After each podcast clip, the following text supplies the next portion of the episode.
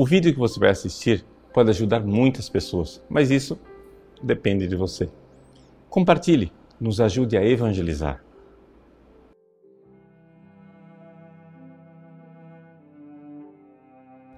Em nome do Pai, do Filho e do Espírito Santo. Amém. Meus queridos irmãos, o Evangelho de hoje, Jesus nos conta uma parábola, a parábola do administrador infiel. E no fim dessa parábola, depois que Jesus contou todas as trapaças que foram feitas por ele, Jesus estranhamente elogia esse administrador, dizendo assim que os filhos deste século, ou seja, os filhos deste mundo, são mais prudentes do que os filhos da luz. Para a gente entender o que Jesus está realmente dizendo, nós precisamos aqui entender o que é a virtude da prudência. A virtude da prudência é uma virtude ordenadora de todas as outras virtudes.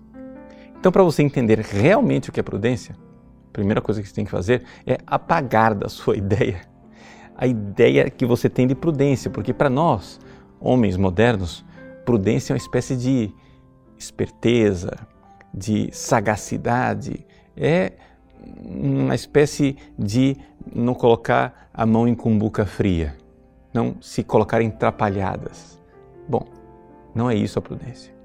A prudência, segundo a filosofia é, clássica e a forma como Jesus está usando a palavra prudência, é a virtude que orienta a minha vida. Eu me determino, eu quero chegar em um lugar, quero chegar no céu. Então, para chegar naquele lugar, eu determino os meios para alcançá-lo. Ora, o administrador infiel, ele queria alcançar uma finalidade má, que é uma uma falsa felicidade aqui na Terra. Ele ter um lugar para estar comodamente, preguiçosamente, ser bem acolhido na casa dos outros.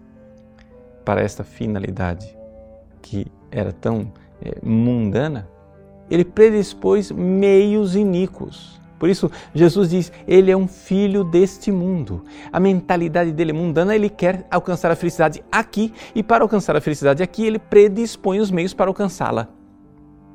Coitado não será feliz, porque não existe felicidade neste mundo. Mas nós que somos filhos da luz, nos esquecemos disso.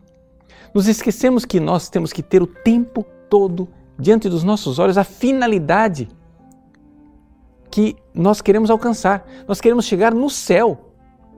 Isso precisa ser a nossa bússola.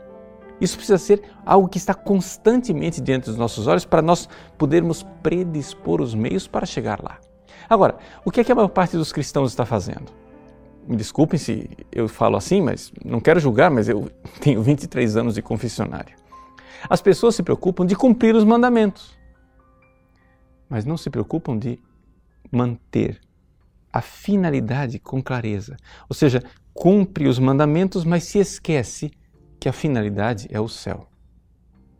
Ora, sem a virtude da prudência, a vida moral cristã se esvazia. E cumprir os mandamentos perde o sentido, porque na verdade você não tem uma verdadeira vida moral, você tem simplesmente etiqueta. Ou seja, você começa a se comportar e cumprir os mandamentos de uma forma que você simplesmente quer se comportar direitinho. Principalmente para manter as aparências, porque você tem que mostrar para os outros que você é um bom menino. Mas não é isso a vida cristã. A vida cristã, você deve ter diante dos olhos Deus e saber que Deus está olhando para você o tempo todo. E Deus está chamando você para a felicidade eterna. Deus está chamando você para Ele. Você não se pertence.